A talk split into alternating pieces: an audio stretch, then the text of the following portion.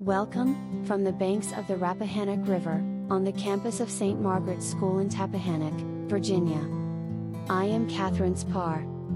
And this is the Daily Thistle for Monday, October 17, 2022. Today's abbreviated version of the Daily Thistle marks a head's day off of school following our fall family weekend. Our international students spent the night in Washington, D.C. as they tour our nation's capital. On the river today the sun will rise at 7:18 and set at 6:27 tonight. High tide at 7:35 this morning and a low tide at 2:07 in the afternoon. We will see a high tide returning at 7:54 tonight. It will be a last quarter moon tonight with an illumination of 50%. Today we expect a slight chance of rain before 2 p.m. later.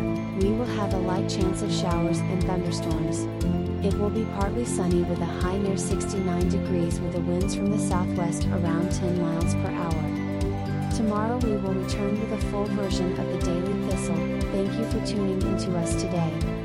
Remember, you're listening to the nation's only independent school news feed from the banks of the Rappahannock River, here, from the campus of St. Margaret's School in Tappahannock, Virginia.